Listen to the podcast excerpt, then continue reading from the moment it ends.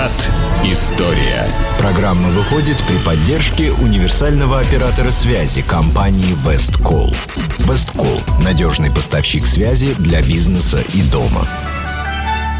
Здравствуйте. Вы слушаете радио Imagine. В эфире еженедельный выпуск исторического цикла программы «Виват История». В студии автор и ведущий программы историк Сергей Виватенко. Сергей, добрый день. Здравствуйте, Саша. Здравствуйте, дорогие друзья. Ну, за пультом, как всегда, Александр Ромашова. Сегодня в конце программы у нас традиционная историческая викторина, приз для которой предоставлен нашим дружественным кафе-баром «Инрок», который находится так же, как и студия радио Imagine, прямо у нас здесь за прозрачным стеклом – студии э, на Жуковского 57 это э, приглашение на посещение кафе-бара, сертификат на 1000 рублей. А у нас, кстати, здесь неплохо кормят. Вот. Ну, а тема сегодняшней программы у нас серьезная. Это план Маршала послевоенная реформа Европы. Mm-hmm. Ну да, Саша, я не знаю, все-таки, наверное, маршал, он, а не маршал. Ну, опять-таки, кто как говорит, и, в принципе, это не важно. Почему мы сегодня говорим о плане Маршала? А, ну, наверное, дорогие друзья, надо вспомнить, что мы наносим превентивные удары по нашим конкурентам историческим, потому что... 70... У нас есть конкурент? Нет, у нас конкурентов нет, благодаря, да, многим вещам. На самом деле, э, в, в апреле, в мае будет 70 лет плану, да, поэтому мы решили пока еще, скажем так, другие не начали об этом говорить, а, рассказать свое видение плана Маршала или плана Маршала. А, итак, а, план Маршала – это, дорогие друзья, оказание финансовой помощи Западной Европы, Соединенных Штатов Америки для восстановления народного хозяйства европейских стран после Второй мировой войны – ну, я думаю, что все ее знают и прочее. У нас, Саша, как бы два мнения по этому поводу. Мнения радикально отличающиеся друг от друга. Первое, что это было закабаление Восточной и Западной Европы, а, скажем так, где самостоятельная экономика полностью переключилась на, на главенство Соединенных Штатов Америки. И второе мнение – это Э, скажем, попытка сохранения свободы и среднего уровня э, жизни при помощи американских подарков в виде громадной финансовой помощи. Так или иначе, где правда? Ну, опять-таки, кто на каких политических э, платформах стоит, для них и та и правда. Но, наверное, правда все-таки посередине, дорогие друзья. Ну, попытаемся разобраться. Попытаемся, скажем так, рассказать про это, а дальше вы сами свое мнение по этому поводу выскажете или проанализировав, э, начнете, прочитаете где-то еще что-то. Итак, чтобы говорить о плане оказания финансовой помощи э, Европе, надо понять ситуацию э, в Европе после Второй мировой войны. Э, ну, ситуация была разная. Первое, экономика Европы восстанавливается очень медленно – так как безработица, нехватка продовольствия, а, скажем так, приводила к забастовкам и беспорядкам в ряде стран. А в 1947 году, когда начался этот план, европейские страны по-прежнему находились значительно ниже, ниже своего довоенного уровня развития. А вот хотя и были какие-то признаки роста, но сказать, что вот они были такие гигантские, нельзя – нельзя. Сельская хозяйственная продукция составляла 83% от уровня 1938 года, промышленная 88%, экспорт только 59%.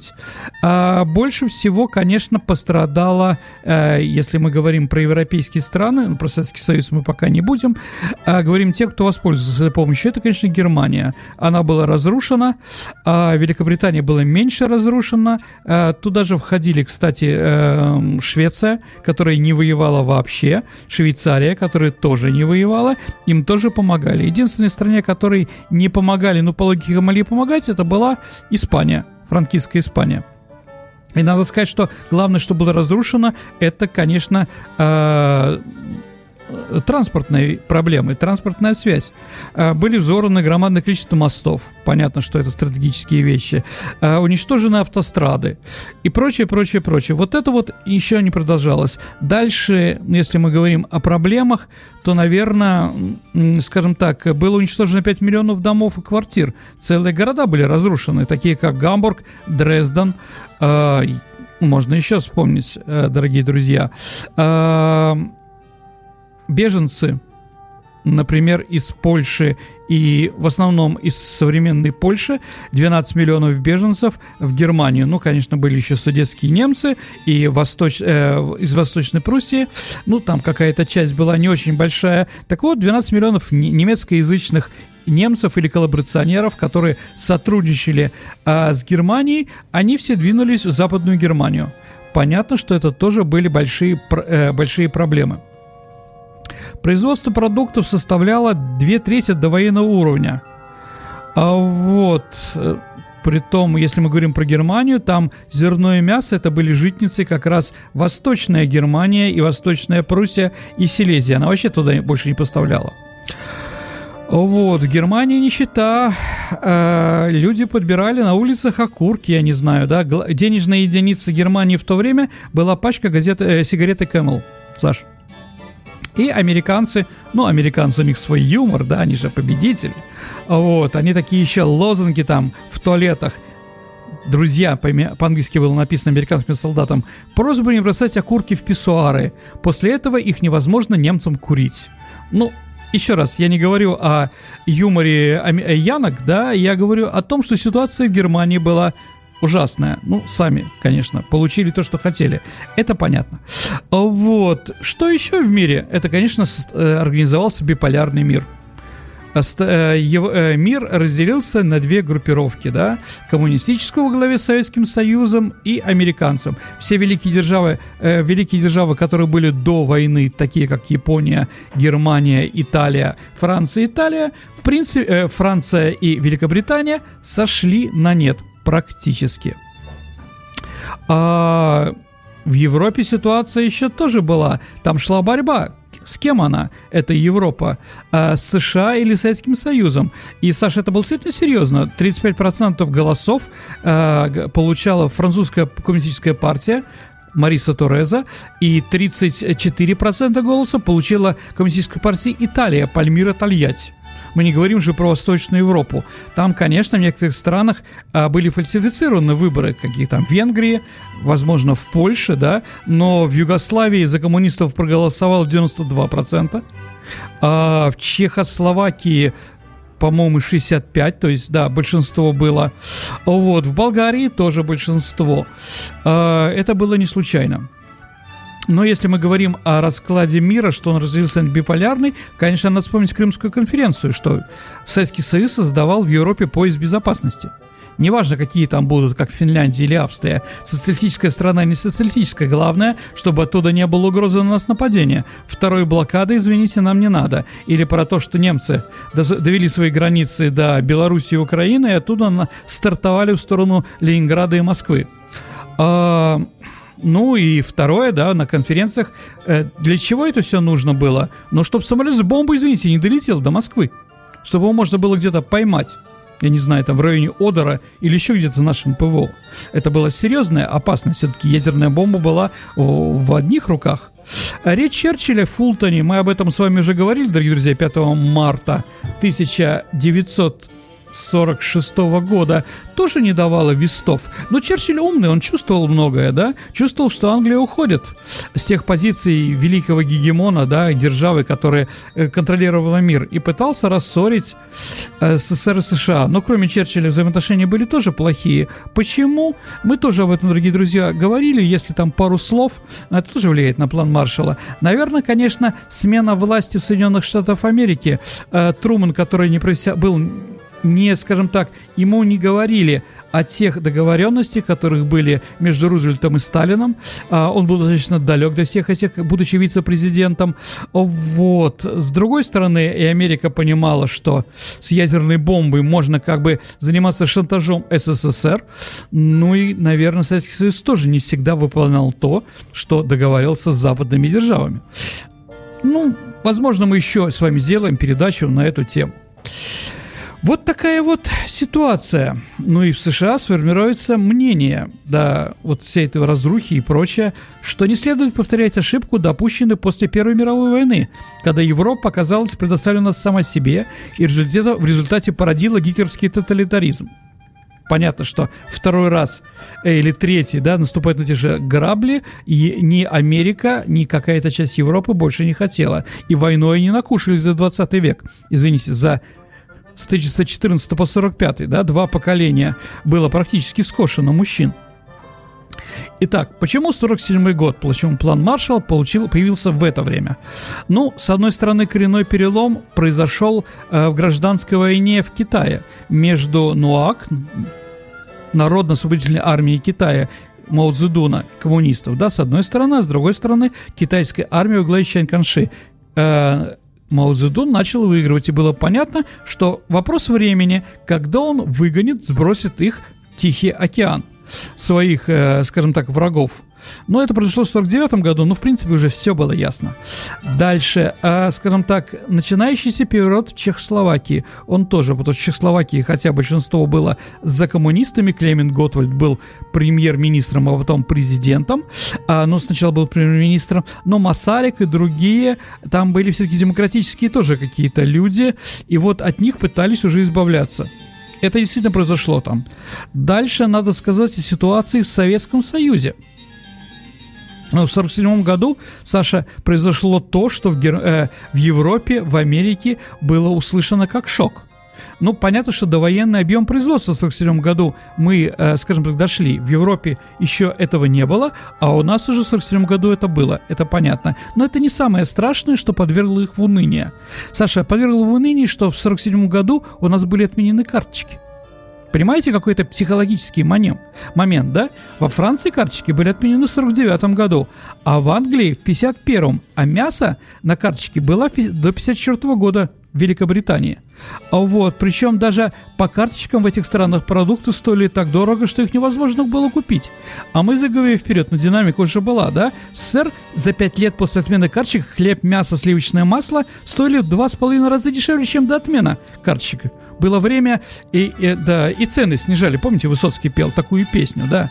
А вот, это был, конечно, удар – с одной стороны, да, популярность Советского Союза, популярность коммунистической идеи была очень высока. Давайте вспомним, сколько иммигрантов потом уехало, да, из Европы или из Азии, мы говорим про армянских, да, которые вернулись э, к себе на родину. Я, я не буду говорить, что они тут встретили и как их встретили и прочее, прочее, но действительно это все было популярно. А вот за пять лет, которых мы с вами говорим, да, плана Маршалла, цены на хлеб в США выросли на треть, а в Англии в два раза. Во Франции, э, значит, э, в, э, мясо увеличилось вдвое. Цена на мясо, да? То есть при политической системе периода СССР при покупке продуктов граждан страны каждые пять лет становились богаче практически вдвое. Да, конечно, трудно было достать продукты и прочее, но какой-то минимум не был, конечно. И, конечно, популярность а, советской власти была везде – по темпам экономического роста сталинский СССР никто и никогда не опережал. И какой после этого надо еще пример эффективной экономики в то время? Так вот, в, июльск, э, в журнале Foreign Office за 47 год была опубликована такая статья «Источники поведения Советов» с подписью X. В ней говорилось, что главным элементом любой политики США по отношению к Советскому Союзу должно быть длительное, терпеливое, но сильное и бдительное сдерживание. Позднее стало известно, что автором был американский дипломат, политолог и историк Джордж Кеннон. А нашумевшая статья была, была положена в основу создания НАТО, который тоже к этому времени начинается, все эти вещи. Итак, а дальше, почему 47-й? Крах плана Маргентау. Маргентау. Маргентау, Саша, был министром финансов при Рузвельте в 1944 году. А, еще когда война шла, а, Маргентау разработал план деиндустриализации Германии. А вот Германия должна была, при, при, была превращена в аграрное государство. А вот, но к 1947 году было понятно, что это иллюзия – а бывший президент США Гувер, а, проезжая по Германии в 1947 году, написал доклад Трумену, президенту США, в котором были такие слова «Это недопустимо.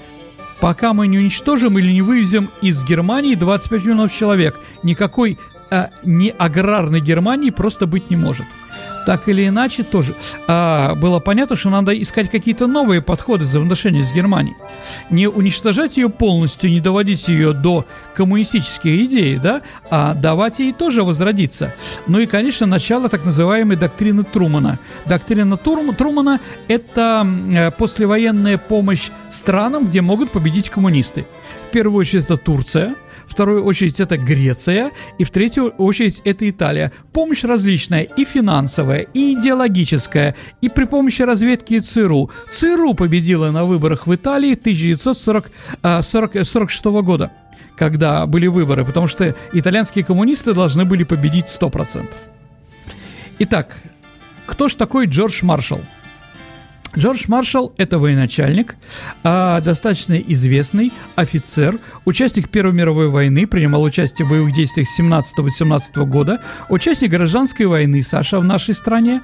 Он воевал на стороне интервентов а, в 1919 году под Архангельском и под Шинкурском.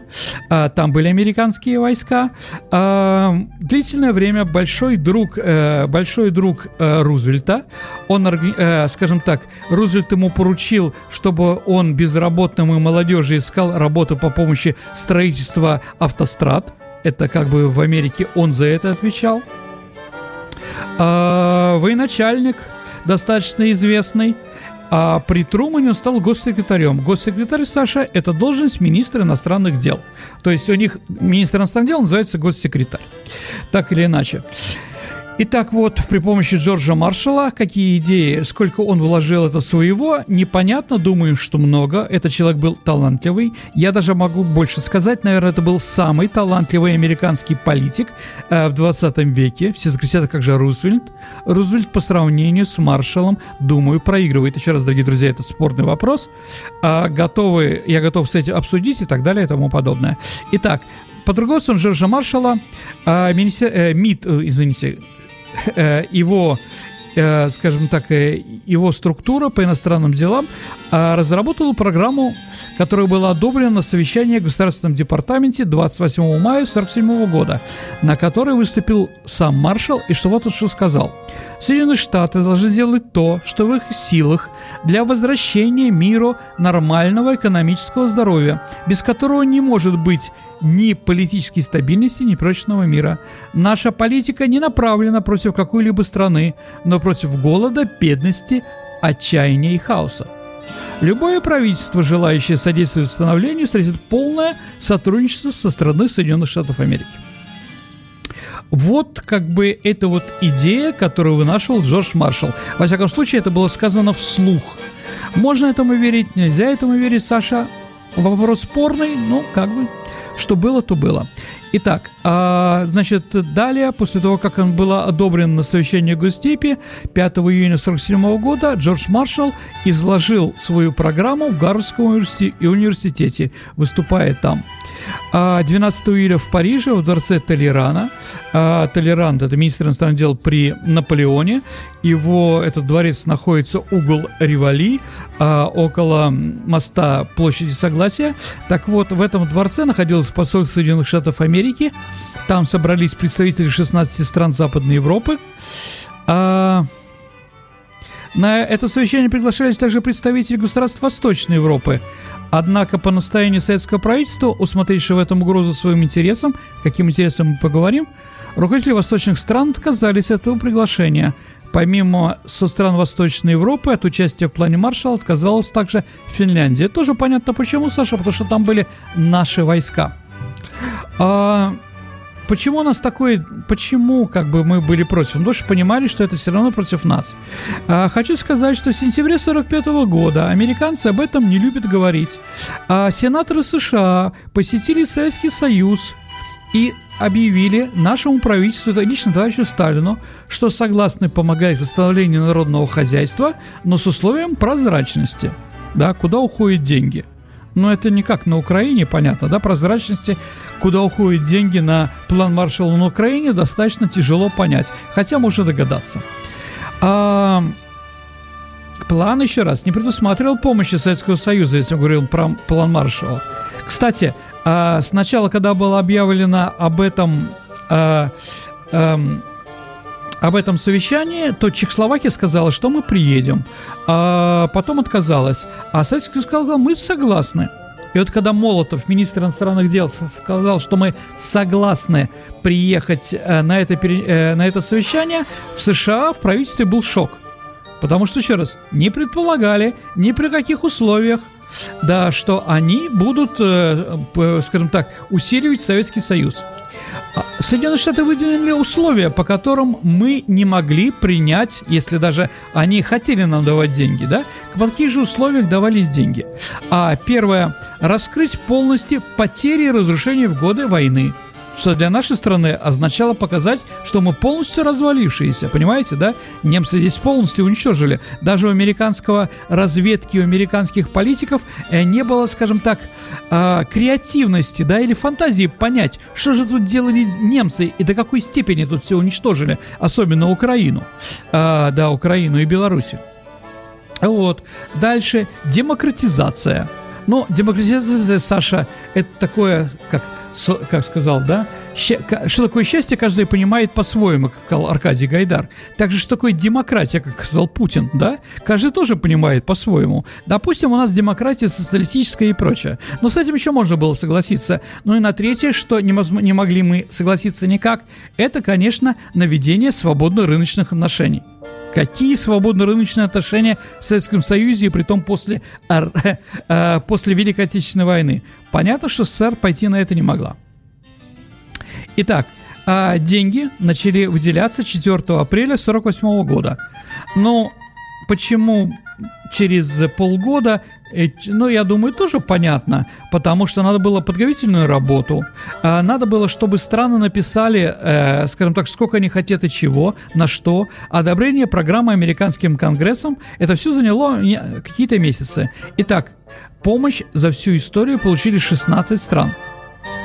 Австрия, Бельгия, Великобритания, Греция, Дания, Ирландия, которая не воевала, получила, Исландия, а, и, ну, которая мало воевала, Италия, Люксембург, Нидерланды, Норвегия, Португалия, Турция, ну, да, свободная территория Триест, которая уже не существует, и Германия. Всего было выделено на современные деньги, Саша, 600 миллиардов долларов. Это очень большие деньги. Самыми крупными реципиентами стала Британия – а, Франция, Италия и Западная Германия с Голландией. А, итак, э, деньги, которые влили, громадное количество, как видите, денег, которое было влито в европейскую экономику, а, принесло результаты, да. Рост ВВП каждый год государства, которые подписали этот договор, росло на 12-15% в год. 31 декабря 1951 года, когда закончилось это влияние, а он был, э, план Маршалла был заменен законом о взаимном обеспечении безопасности, предусматривающий представление союзникам США как экономической, так и военной помощи. Итак, как все здорово, все красиво. С одной стороны, да, американцы на демократию для того, чтобы люди пожили хоть немножко хорошо, выделили громадные деньги. В чем же американский интерес? Американский интерес, дорогие друзья, был достаточно, скажем так, прозрачный. А в декабре 1949 года американцы заставили отменить систему импортных лицензий всех стран, которые приняли участие в плане Маршалла. А вот они заставили девальвировать 28 валют, а, а, валют э, стран Европы и ближайшие там еще Японии, да, а, в 1949 году в сентябре девальвация произошла этих валют. Все эти мероприятия имели целью обеспечения американскому капиталу возможность закупать в этих странах по низким ценам сырье и производить капиталовложения различных предприятий Европы на более выгодных для американцев условиях. Итак, что касается характера помощи, а именно поставок своих товаров, то желание стран, получавших помощь, принималось лишь сведению. Право же окончательного решения вопроса принадлежало Соединенным Штатам Америки, Государственному департаменту и министру финансов.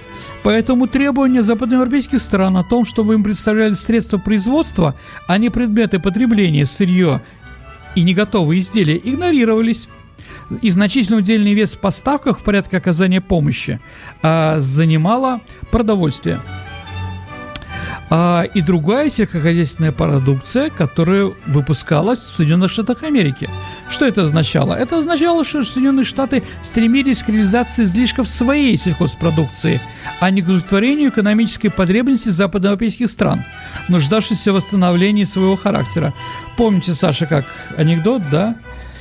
Слушайте снова, товарищ прапорщик, свою песню про валенки, да? И не более того. А во-вторых, что еще можно сказать, различные статьи двухсторонних соглашений, а с каждой страной были заключены двухсторонние соглашения по плану Маршала, а препятствовали свободной торговле стран, которые получали эту помощь. Это серьезно. Наиболее характерным было запрещение торговли между Востоком и Западом. Так, например, в соответствии с этим запретом Франция не могла импортировать польский уголь, стоимость которого составляла примерно 12 долларов за тонну по тем ценам. А поку она вынуждена покупать американский уголь по цене примерно 20 тонн за, то, за тонну, что, понятно, Франции было невыгодно. А дальше, а, дальше, ну, если говорить про Францию, а, надо сказать, что французов заставили а, без, а, снять запреты на ки- американское кино, на голливудское – потому что в, Ами- э, Франции был фильтр, они пытались как-то держать э, свою кинематографию на плаву и считали там у них свои ценности и прочее, но вот по этому условию как раз американцы, да, начали строить громадное количество театр, э, извините, кинотеатров э, во Франции, где крутили свои фильмы. Но если мы почитаем э, книжки, да, про э, послевоенные вещи, там Ви, э, Виа, Бориса Виана там и прочее, про жизнь в Сен-Жермен-де-Пре, то есть во французском районе после войны, да, где здесь громадное количество стало модной джазы и про, джаз и прочие вещи, которые я не говорю, что они плохие, да, а потом рок-н-ролл, который, в принципе, был навязан Америке как символ культуры. Еще раз, мне все это нравится, да. Другой вопрос, как это попало в, э, в, э, из Соединенных Штатов во Францию, да, самостоятельно путем интеграции терапевтическим средством или было сверху все-таки? Это было сверху. Но если такие примеры, еще самые такие кричащие о том, что американцы заставляли, ну, например, по плану Маршала Великобритании было запрещено ввозить пшеницу из своего доминиона Канады. Канада вроде тоже союзник, все, все воевала и достаточно серьезно воевала во время Второй мировой войны, просто героически, особенно при высадке десантов, да, э, в Нормандии. Ну вот, зерно, э, зерно из Канады запрещалось привозить в Великобританию. А какое зерно, зерно разрешалось? Только американское. Дальше, если мы говорим об интересах США, в сфере кредитно-денежной системы условием предоставления помощи по плану Маршалла было категорическое требование восстановления бюджетного равновесия западноевропейских стран. Не только использование эквивалентного фонда, но и кредитно-денежное обращение. Финансы этих стран фактически регулировались по усмотрению Соединенных Штатов Америки и его Федрезерва. Далее, 20% общей суммы помощи должно быть погашено путем экспорта сырья, что имело очень большое значение, поскольку это облегчало обеспечение США стратегическим сырьем и их проникновение в колонии западноевропейских держав. Понятно, мы не говорим, что Голландия что-то производит, у нее там сырья много на своей стране. Нет. Но у нее была, извините, Индонезия, у нее был Суринам. Или Франция, которая имела Северную, Северную Африку, или Великобритания, которая имела Индию. Вот, или, опять-таки, там, Кению и прочее. Оттуда Оттуда сырье вывозились по бросовым ценам в Соединенные Штаты Америки. Дальше условие было, которое а, вывести к 1948 году всех коммунистов и сочувствующих из правительств этих стран. Что, понятно, было тоже тяжело, потому что, еще раз, когда треть населения голосует за коммунистов, да, игнорировать эти партии, ну вот США заставила. Итак, Мар, Марис Торрес, который был вице-премьер-министром э, в правительстве Деголя после войны, вынужден был уйти со своими товарищами из правительства. А, все, всем вышесказанным не исчерпываются вопросы о влиянии, которое план Маршала оказывал на экономику западноевропейских стран. Но все это показывает, что в результате помощи, представленной по плану Маршала, экономическое восстановление этих стран приняло уродливые формы, и что эта помощь лишь углубила зависимость западноевропейских стран от Соединенных Штатов – Ну и экономический интерес, конечно, США заключался в том, чтобы поднять благосостояние европейцев и получить их в лице покупателей своих товаров. Политические возрождение европейского среднего класса, предотвращение социальных потрясений и дестабилизации через это Старого Света. А накануне входа войны Франклин Рузвельт, президент США, неоднократно указывал, что американцам не удастся отсидеться и сохранить свой образ жизни, если Евразия окажется под властью одержимых дьяволу диктаторов. Больше, конечно, такое Америка не хотела. Э, скажем так, э, еще раз участвовать непонятно войну с кем. Э, США отказывалась, конечно. Э, поэтому предоставление помощи было необходимо, э, чтобы стремиться сохранить собственный институт свободы и, как сказал, да, э, заместитель Госдепа Дин Ачесон, да, и собственные демократические институты. Это требует наша американская национальная безопасность. Итак, ну и, конечно, заключался, если мы говорим, да, не только заключался, что просто финансирование, а европейцы не просто, чтобы проели полученные деньги, но помогли себе сами. Это, конечно, сыграло положительную роль. Итак, гегемония США была установлена в Европе без насилия и привела попавшие в ее сферу нации к процветанию и свободу. Маршал за это за эту программу получил Нобелевскую премию мира. Он лауреат Нобелевской премии. Итак, Саша, какие же результаты достигли, э, достиг план Маршала? Первое, ну, то, что мы сказали, давайте повторим. Отрасли промышленности, которые, как оказалось ранее, безнадежно устарели и утратили эффективность в Европе, были реструктуризированы в короткие сроки и без изменения национальной экономической политики стран. В результате экономика европейских стран оправилась от последствий войны быстрее, чем можно было ожидать.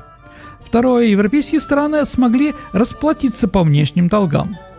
Третье. Влияние коммунистов в СССР в Европе, что было очень важно Америке, в Европе было ослаблено. Дальше был установлен и укреплен европейский средний класс, гарант политической стабильности и устойчивости развития. А... Те страны, которые получили помощь, добились улучшения уровня жизни всего населения. Дальше, это косвенно, но это все равно как бы влияет. Больше, большинство стран, которые получили эту помощь, затем вошло в НАТО в 1949 году. Наш ответ, э, наш ответ плану Маршала это было, извините, мы вынуждены были кормить всю Восточную Европу, был реализован СЭФ, и кроме того, что мы кормили Восточную Европу, восстанавливали там заводы и строили новые, а, то, конечно, мы еще и кормили и Финляндию определенное время, да, и восточный сектор Австрии, например, да. Ну и, конечно, то, что одни получили, другие не получили денежную помощь, и, скажем так, как-то они трансформировались после этой помощи, окончательно получилось разделение Европы. Черчилль кричал, что э, в фултонской речи, да, что это не та Европа, которую мы видим. Согласны? Согласны, что это не та. Но говорить о том, что только Советский Союз внес а, в разделение Европы, только он внес вклад, неправильно было бы это говорить.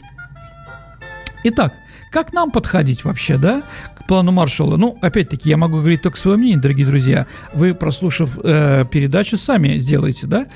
А, еще раз, как говорил Лев Ашанин в своей знаменитой песне, да, была бы страна родная и нет мне других забот, да, то есть мы, главное, чтобы были независимы, проводили свою э, независимую внешнюю, внутреннюю политику и так далее и тому подобное.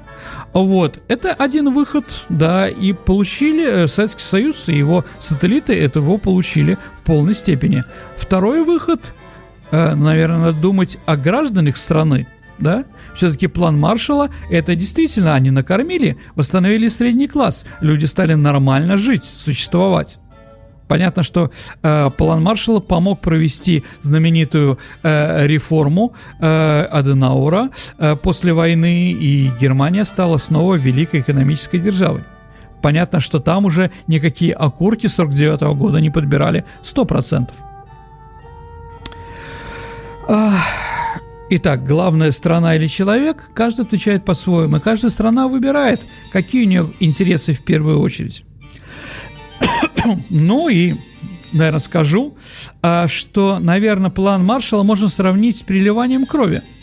Она все-таки переливание крови, как известно, Саша, изменяет характер человека в большем или меньшей степени, да? Вот, она изменила ситуацию в Европе. Европа стала немножко другой. Вот, наверное, Саша, что я хотел сегодня рассказать про план Джорджа Маршалла.